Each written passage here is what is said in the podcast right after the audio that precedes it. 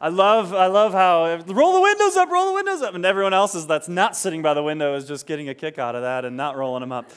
Well, this is uh, one of the viral videos that has gone viral this past week, over a million views already, and we're in a series called Viral. And I just want to welcome you all to week three of this series. And I want to welcome those that are streaming live right now online and those on podcast and video. Uh, we're just so glad um, to, to be in this series together. And, uh, and, and Joe, where's Joe? That was just, that's just an awkward transition from worship to, uh, to that video. I tell you, that's just uh, one of those things. But it's fun when, when we see something like that and, and when we experience something like that, the, those, those people in that car felt the need to, to want to share that with others, right? And so the only reason we're sitting here watching that is because they posted it online somewhere. And then one person saw it and thought, hey, that'd be funny. And they'll share it and they'll share it. And, and all of a sudden, here we are this morning talking about that. And in our staff, we were having the conversation of, uh, is that a buffalo or a bison? Deep stuff that goes on here in, in, staff. Buffalo or bison, and I was told by someone smarter than me that there are no um, buffalo in America. We only have bison. So I don't know if that can be confirmed or not. I don't know what this has to do with anything, but that's your little extra tidbit take home. Cameron smiling over there. He's like, Yeah, I gave him that little bit of advice this morning. So, anyway we digress. But we're talking about a series called Viral and how do we go viral and how do we have a faith that is contagious and, and that gets passed from one person to another and, and really begins a new life cycle for other people and, and from one generation to the next. And in this series, we're looking at the book of Acts. And we began in Acts chapter 1, verse 8, which is kind of a key verse throughout this uh, series where Jesus said, You know, wait here and you will receive power when the Holy Spirit comes. And you will be my witnesses in Judea, in Jerusalem, in Judea, and Samaria, and to the ends of the earth. And he's talking about when the Holy Spirit gets a hold of people, when your lives are transformed, it's going to go viral. And it's going to begin where you are, and it's going to go from one person to the next, and it's going to get shared and can get shared. And to the point where we are sitting here today talking about Jesus Christ, reading his word, and talking about what it means to be a follower of Christ. Then last week, we talked about well, it's one thing to have this plan to go viral that Jesus had, to go from person to person, but really, we first have to be infected. We have to be changed. And Peter, when, when he and, and the first disciples received the Holy Spirit, and people began to gather around because they were sharing the message of Christ in different languages, and it kind of created a stir.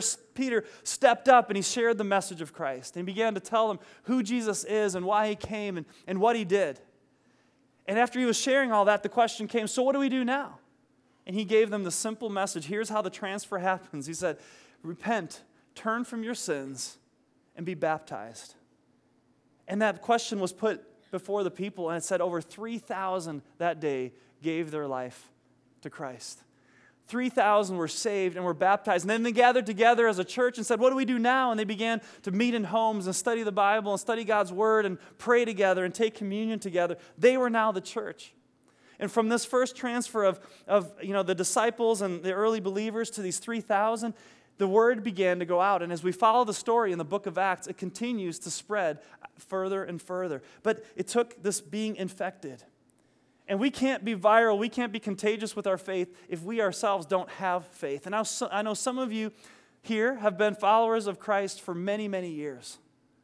And this is a part of your story, and, and this is how you live out your life. And I know others are maybe newer in that relationship with Christ. And I am confident there are others here who are listening to try to hear God, what is this all about? What could this mean for my life? Who is Jesus? And there's a curiousness and there's still a growth factor. And, and we're all together here trying to learn what it means to follow Christ. But we begin with this being infected piece. But now the question is how do we become contagious? How do we become contagious to where that faith rubs off from us to others, that, that invites and draws others into this? Now, if we're talking about this multiply campaign, this idea of expanding our facility and expanding our building and, and having 800 seats in here and whatnot. Yes, it takes money and it takes resources, lots of that to do that. It takes sacrifice on our part to say, we want to be about that. We want to be about investing in a place here that, that can reach and share the good news of Christ with other people and a place where we can launch from to do missions and ministry throughout the world. But that's not going to fill the seats. How do we bring people in? It's one thing to be engaged, it's one thing to be in, you know, with our finances, but how do we bring people to know Christ? Do we just say that's the church's job? We just, you know, that's why we give our tithes and we have a staff. The staff can certainly do that, and we'll do some advertising online and, and then we'll put some banners out on the street, and hopefully people will show up. See, God's viral message in this plan says, You will receive power to be my witnesses. Who's he talking to? He's talking to us. He's talking to us as followers of Christ that we're going to be empowered to be able to do that, to take this message from one person to the next. And today I want to talk about what it looks like to be contagious. Because the reality is, when, when I talk in the church, we talk with believers, I have a suspicion that this idea of sharing your faith makes a lot of us go, ugh. Anyone going to be honest with me when you talk about sharing your faith? That that's just one of the hardest things to do. Come on, let's say some hands. Let's show support. Show, show, show support. I know there's some of us that you know would just say, "Oh, it's the easiest thing." For a lot of us, it's very hard, and, and the reality is, many of us just don't want to do it. We, we're in a day and age where, um, you know, don't talk about your faith. It's great. You have your faith. I have my faith, but just leave it. That's a private matter. We can't talk about that at work. We can't do that in the schools. It's just sometimes I, I think we've misunderstood and think that it's illegal in this country to talk about our faith. It's not, it's against the law for me to talk about It is not against the law to talk about your faith. You can talk about your faith. But we, we clam up, and, and, and when you hear the words evangelism or, or sharing your faith in church, it's one of those maybe, maybe you're sitting here going, Oh, I picked this Sunday to come to church. Like, I want to come talk to ones where we talk about love, you know, and, and, and doing things for other people and how God can change my marriage, but now sharing my, my faith. What does that look like? It's not as difficult as we might think. And I think maybe we conjure up ideas of what that would be and what that needs to look like. And I have to have these scriptures and I have to have stuff memorized. We're going to look at a way today that is, I think, going to really break it down in a much simpler, more approachable way that I believe honors the heart of God for being contagious. But we've got to be contagious, something that, that would share and rub off from us. Now, this past summer, we're speaking of viral. This past summer, there was something that went viral, and it was shared from one person to the next. One person was infected, and then they were contagious. I'm not talking about Ebola. I mean, that, that, that was not the best illustration for this, but at the same time, it fits, you know, we want to be contagious. But no, we're talking about, remember the ice bucket challenge, the ALS ice bucket challenge? Now, ALS is a devastating disease, and, and I've had one of my aunts and one of my wife's aunts um, suffered for this and watched the, the effects of this just such a horrible way. But people got on board about how do we raise money and came up with this creative idea. But what was so powerful about the Ice Bucket Challenge is it wasn't just like, hey, give money to something. It was going to require me to do something and then tag somebody else, right? So before anyone dumped water on themselves, right? You know, you all know the videos, right? They had their bucket of water. Um, I'm so and so, and now I challenge, and then you listed what? A couple names. And then you went and did it, and then you challenged the others now, and then you, you know, donated some money or did whatever, and it went viral, right? Everybody was doing it. And I think this kind of serves as an illustration for us in some ways about what it takes for us to become contagious. And just to inspire us a little bit about being contagious in our faith, we have some clips here about the, the Ice Bucket Challenge and, and, and how, how that works.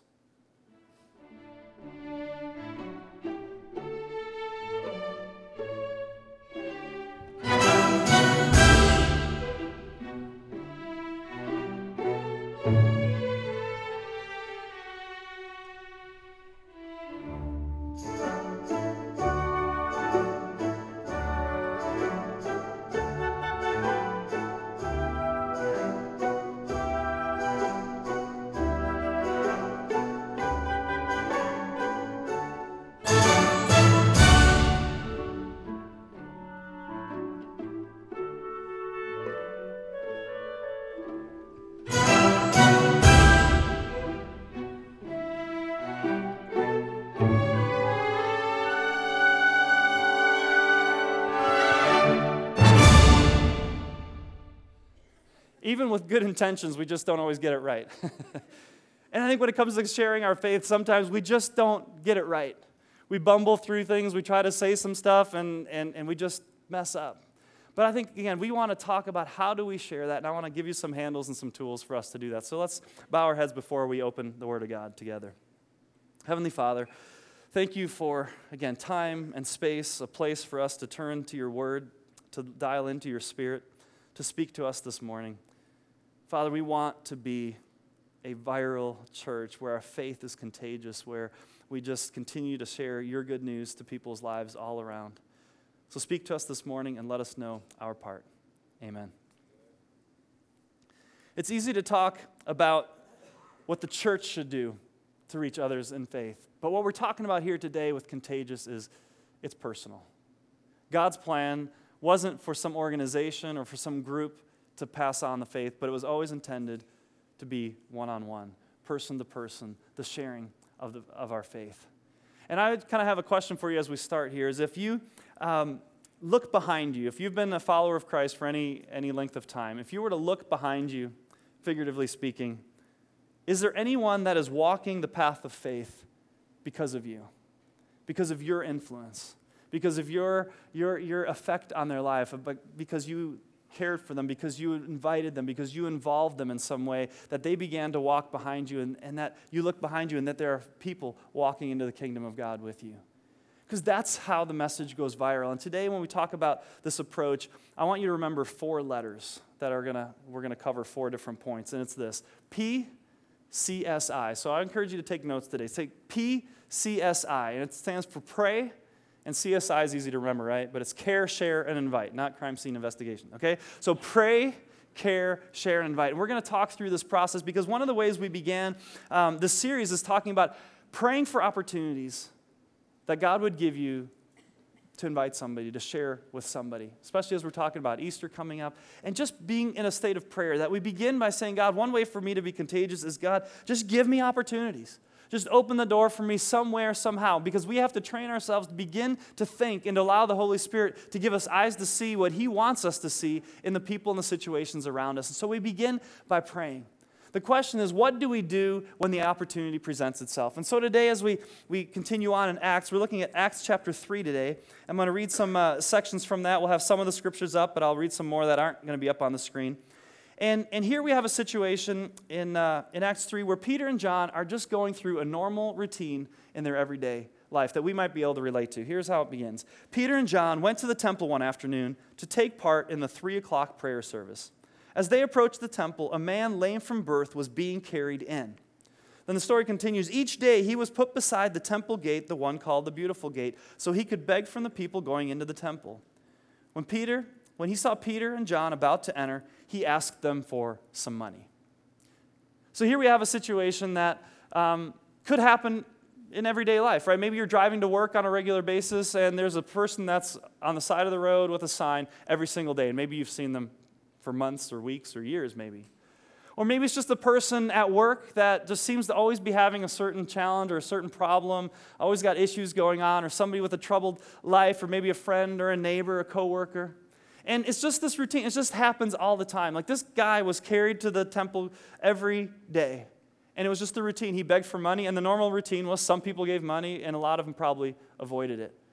Now, you know how it is, right? Sometimes you, you feel compassion and you give something, and other times you're like, oh, if I just, you know, avoid the situation, um, you know, I don't have to deal with it.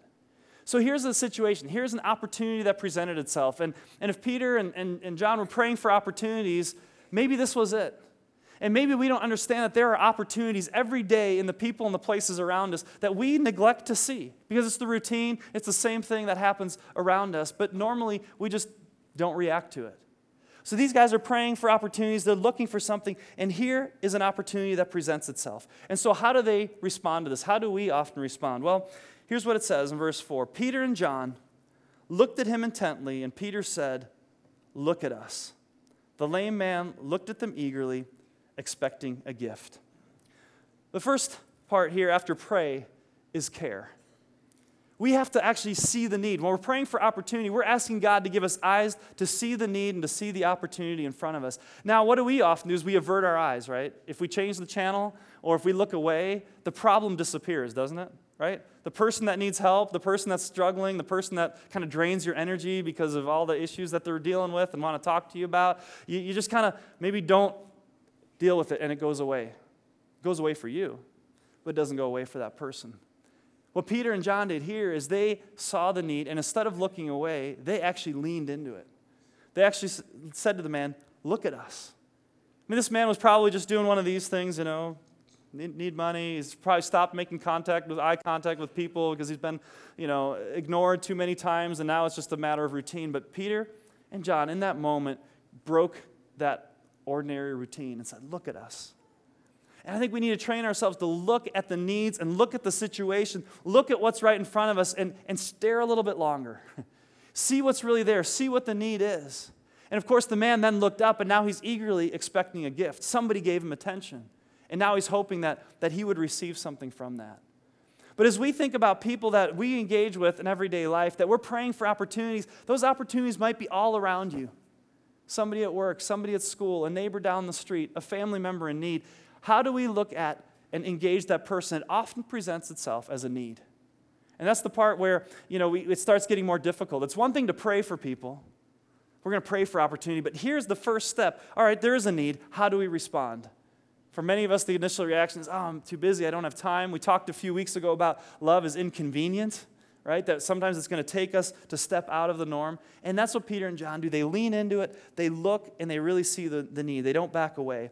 And then it goes further. Then Peter said to him in verse 6, he said, But Peter said, I don't have any money for you but I'll give you what I have. In the name of Jesus Christ of Nazareth, get up and walk. We have our assignment. Scary thought, isn't it? How, do you, how did he do that? See, for most of us, we, we say the exact same thing Peter says, but we stop after that first sentence. I don't have any money for you. See you later. and we miss an opportunity. But Peter goes further, and here's what he says He says, Look, I don't have any money for you. I, I, I can't give you what I don't have. And so many times we, we focus on the things we don't have. And again, we stop there and we say, I, I can't really help this person, maybe financially. Maybe their needs in their marriage or in their life or their addictions or their hangups or the hurts that they're dealing with or the abuse and the pain. I can't possibly help that person. Like, that is over my pay grade. That is not in my scale of, of what I do. And so I'm sorry, I can't help, and we move on. What Peter says is, I can't do this, but there is something I can do. And he focuses on what he can do. And this is where we go, wow, that's actually really bold. You know, I'll, I'll give you what I have. what does he have? He has faith. In the name of Jesus Christ of Nazareth, rise up, walk, stand up, and walk he does two things here. He addresses the very real physical need. This man obviously has a physical need. He, he went beyond the money. And we can throw money at a lot of things that can help. And it's a, that's important for us to do that and to help financially where we can. But he went beyond that surface thing and he said, There's something more going on. This man needs healing. He needs transformation. He doesn't just need another dollar to get through another day. He needs a radical life transformation. And, and here's Peter going, I've just experienced Jesus in a powerful way. He's transforming lives. 3,000 people have come to faith. God is on the move. And he's like going, I know God can do this. In the name of Jesus of Nazareth, Nazareth rise up and walk. And what he gives him is Jesus. He doesn't give it in his own power. He doesn't give it in his own strength. Peter and John, they can't make somebody who's lame walk again. But he brings them Jesus and brings that healing. And so when we're caring for people, it's not enough just to see the need. We see needs all the time. Look into them a little more, but then find a way to meet that need. Try to do something that, that, that shows that person a real interest, a real care. We talk about here one of our key values and the ways that we do ministry here is love how? That was kind of weak. Love how? And for those of you who don't know, it's no strings attached. So let's say it together. Love how? No it's just love. We don't have an agenda here. We don't, and, and I want to say this too as we go through what seems like a strategy for reaching people. It's not about an agenda with people. I mean, if somebody says, Mark, do you have an agenda with me? I say, you know, yeah, I do have an agenda with people. I want you to know Christ. I mean, I want you to know the love and the forgiveness, but it's not, you're not a project. It's, it's about what God has done for me, and I, I want you to experience that. But, but we love, we just, we just meet a need, and Jesus did this all the time.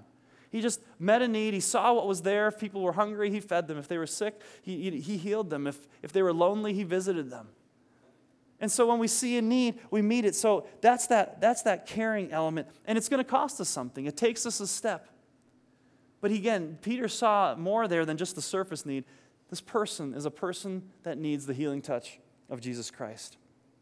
So then he goes on, right? So at this point, he, the story changes. Then it says in verse 7 Then Peter took the lame man by the right hand and helped him up. And as he did, the man's feet and ankle bones were healed and strengthened. He jumped up, stood on his feet, and began to walk. Then, walking, leaping, and praising God, he went into the temple with him.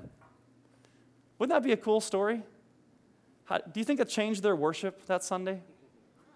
I mean, this guy that's been lame from birth was outside, and here he comes in. He's hop skipping. He's like, Woo! I'm in church. I'm going to sing today like I never sang before. I experienced God's transformation. And sometimes I wonder if maybe the reason we can't worship stronger or maybe, maybe more heartfelt is because we've not been experiencing the power of God in our lives or around us, or we haven't allowed God to use us. If you've seen how God can use you during the week, it becomes more and more real and more and more powerful and it brings our worship to life. And so, so he's coming in and he's worshiping, and, and, and, and amazing things are happening. People are gathering around. They're curious what has happened? What is God doing in this moment? An amazing healing has just happened. And then it says uh, here, everyone stood there in awe of the wonderful thing that had happened. And then in verse 12, as everybody's now gathered around, here's another moment and a shift. Now it goes from caring, and Peter, it says this Peter saw his opportunity and addressed the crowd. With each of these progressions, it gets a little harder to, to be involved in being contagious. Praying, first of all, you got, you know, it begins by you got to make a commitment to say, I'm going to pray, God, give me opportunity, eyes to see. But it's something that we kind of do on our own and, and however you, you make that prayer to God. But now you see a need, you got to care. It's going to take some money, some time, some energy, some effort. And now an opportunity presents itself to share. This means actually speaking. And many times in the church, uh, a phrase has become popular that says, always share the gospel, use words when necessary. Ever heard that? I think it's a pretty good phrase most of the time. But, it's, but many of us never get to the necessary part. I'm just going to do acts of. I'm just going to love people, love people, love, love people. That's important. But at some point, we need to share. Part of the good news is news. It needs to be communicated, it needs to be shared. And here, Peter saw an opportunity. And what happens to us many times is we see an opportunity and it's like, ah, nope, not ready for that. Not going to share. I'm just going to keep loving him. And keep loving him. Good. Keep loving him. Keep doing that. But share. Peter later writes, he says, um, always be prepared to give an answer for the hope that is in you. He's saying, as believers, as followers of Christ, we should always be ready to give an answer when somebody says, what, What's happening here? Why is that hope you have? And I wonder if he thought of this story, if Peter remembered this time and th- thought, I was ready at that moment. I mean, maybe I didn't feel ready, but the Holy Spirit helped me in that moment. And he seized that moment. He seized that opportunity to share his faith and to share about what God was doing. But this is again where we get clammed up and go, man, I, I can't talk. I, I don't, I don't know all the Bible verses, and so I don't know how to walk somebody through what it means to be a follower of Christ. I'm afraid they're going to ask me questions. Let me just take the pressure off you for a moment. You don't need to do that. As a matter of fact, I'd be surprised how many people would come to faith because you logically explained to them the progression of Scripture and the theology of Jesus Christ. Very few people, I think, come to faith like that. That's not your responsibility unless you have that opportunity and somebody asks those questions. And if you don't know them, bring them somewhere else or say, I'll figure it out. But that's not what, what happens here. Here's how what, what Peter does he sees the opportunity and he just begins to tell them about what he's experienced. I mean, this Jesus that he's walked with, that he's seen, that he was alive and he resurrected, and then he says, We're witnesses of this. He's telling them about what he saw. And then he tells them specifically about this man who was standing with him. And here's what it says in verse 16 The name of Jesus has healed this man. And you know how lame he was before. And I don't think he meant that like in slang, man. Dude, you know how lame he was before. Um, faith in Jesus' name has caused this healing before your very eyes. You see those words on that screen before, how, and now. When we talk about sharing your faith, it's sharing your story. That's it. It's sharing your story. And if you would remember just these three simple words of how to share your story with somebody, tell them about before. Before you knew Christ, before you met Christ, before Jesus changed your life. What was your life like? And it doesn't have to be some kind of crazy story. I mean, but it's your it's got to be your story. And we all have different stories. I always felt like I was kind of cheated of a great story because I grew up in a pastor's home and you know, I didn't kill anybody and I didn't, you know, and I didn't, you know, get into the worst things in the world. And I thought, man, I don't have a I don't have a story. Who wants to hear about the kid that grew up in a pastor's home and is now a pastor himself? Like, I'm obviously out of touch with the world. Um, but I realized that even my story was my story. And my story was that I grew up in a pastor's home and I was around the church. I was raised with parents who, who loved me and who loved the church and, and, and taught me the ways of Christ. And I was in Sunday school. But still, I realized at the age of 13 that I didn't have a personal relationship with Christ, that I couldn't just lean on my family's faith and my parents' faith and, and the fact that my friends or others in the church knew God. This needed to be something that I needed to know personally. Now, that may not connect with a lot of you, but it might connect with people who've grown up in the church. And so it's just my story. And that's how it was before Christ. And I realized I needed to make that commitment. And then many times we just go to now, this is what my life is like. Well, we need to remember that step. How? How? This is important. How did it happen? And you know what? It happens different for every person. There's not a formula. Becoming a follower of Christ is not a formula. Now, I know we say, say the sinner's prayer and magically you become a follower of Christ. That's one way. Not that it magically happens, but if you're in that moment ready to say, I am ready to turn my life to Christ, it can happen in a moment because God has transformed your heart. And in that moment, you're just expressing what God's done in your heart. For other people, for some of you, it may have taken years. You may have said, I, I don't even really know the day I became a Christian, but I knew God just transformed me over time and over time. And now I just know I believe He's the Son of God, and I believe that He's alive. I believe that He forgave me of my sins. I, I, I feel His grace and, and His love flowing through me. I live for Him. I, I don't have a day, but, but I know God has changed me. And you share your story. And that's a good story. It's, a, it's, it's your story. Maybe you went to a, a, youth camp. Maybe you were a kid and, at church. Maybe it was sitting with somebody. Maybe it was your parents who, who led you to faith or, or, or grandparent. But share the how part. And then you talk about now. And now, this is what my life is like. My life is perfect. I don't have any problems anymore. Jesus is like a magic genie. He gives me everything I want. I have never been happier in my life.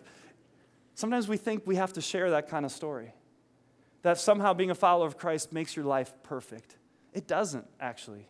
In some ways, it may make your life more difficult, more challenging.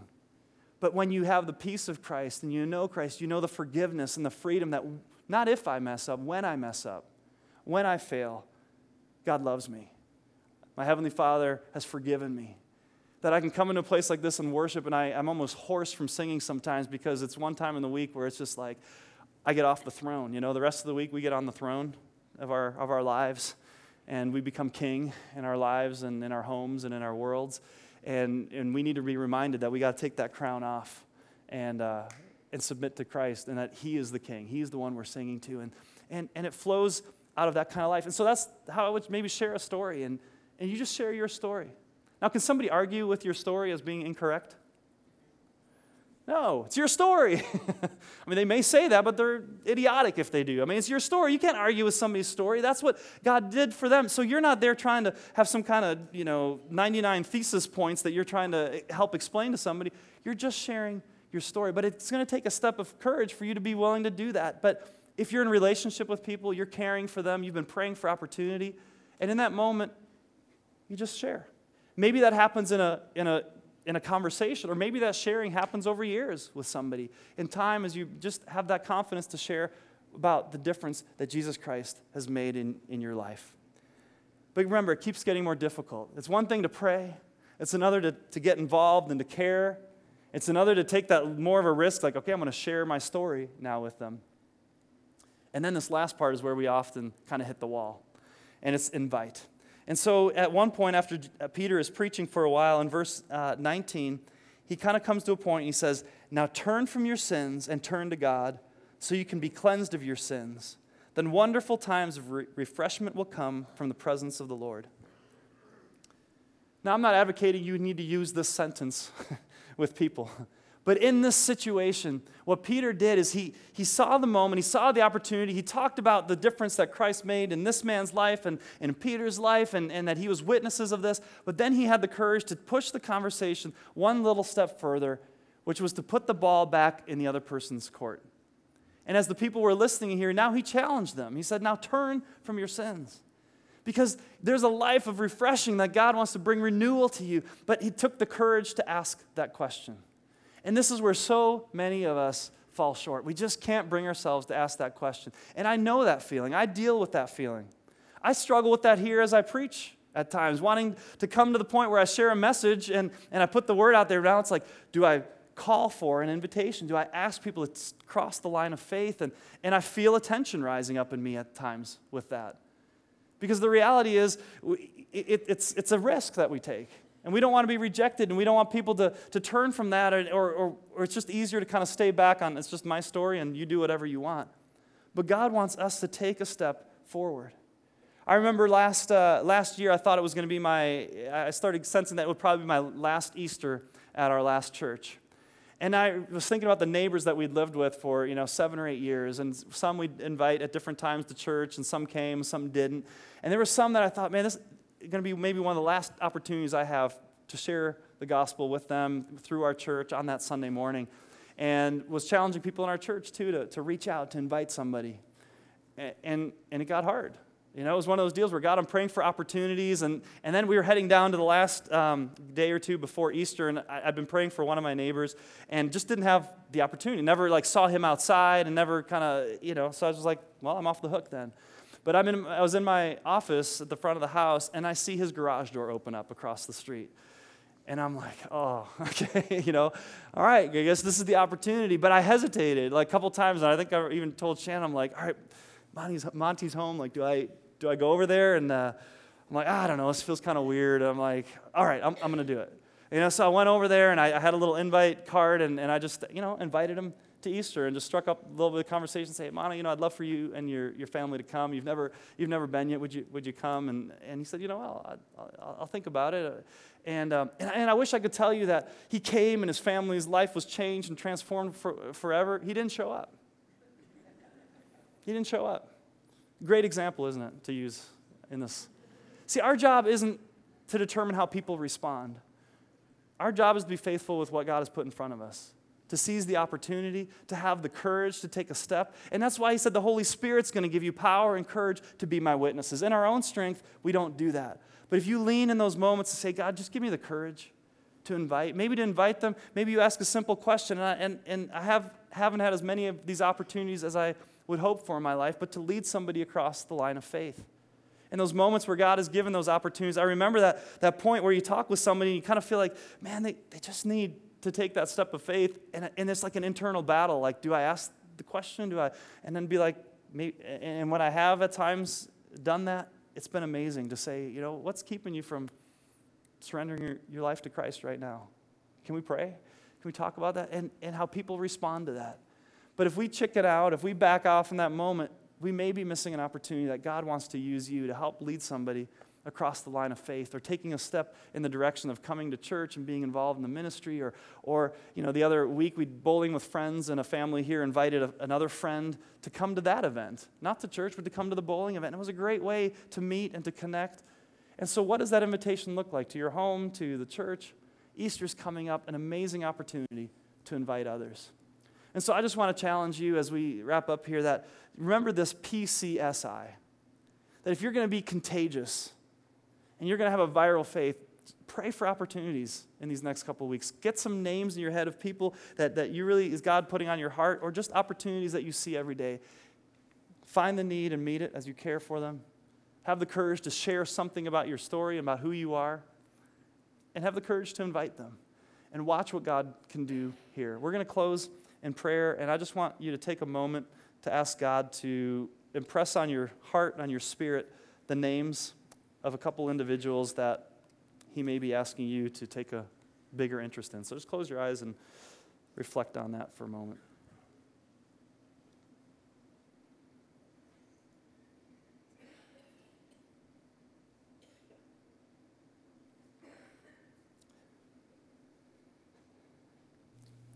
Father, I just pray as all these different names are being impressed on the hearts and minds of the people in this room. Father, if I try to imagine this place filled with those very individuals on a Sunday or on an Easter or at some gathering of our church, God, how powerful would that be? As I think about the weeks coming up, God, would you give opportunities for us to meet the needs of those around us, to have the courage to do that? to tell our story, to invite them into life with you, or to just experience how you're moving in this church and the power of, of your word and the worship when we gather. God, would you give us the honor that one day we would look behind us and see people won into your kingdom because of your spirit guiding us and us responding? And Father, in those times where we face rejection and others that don't respond, would we just just give us a peace to know that you're continuing to work in people and that um, even you were rejected, God. Move through our church, move through us as a body. Help us to multiply. In Jesus' name, amen.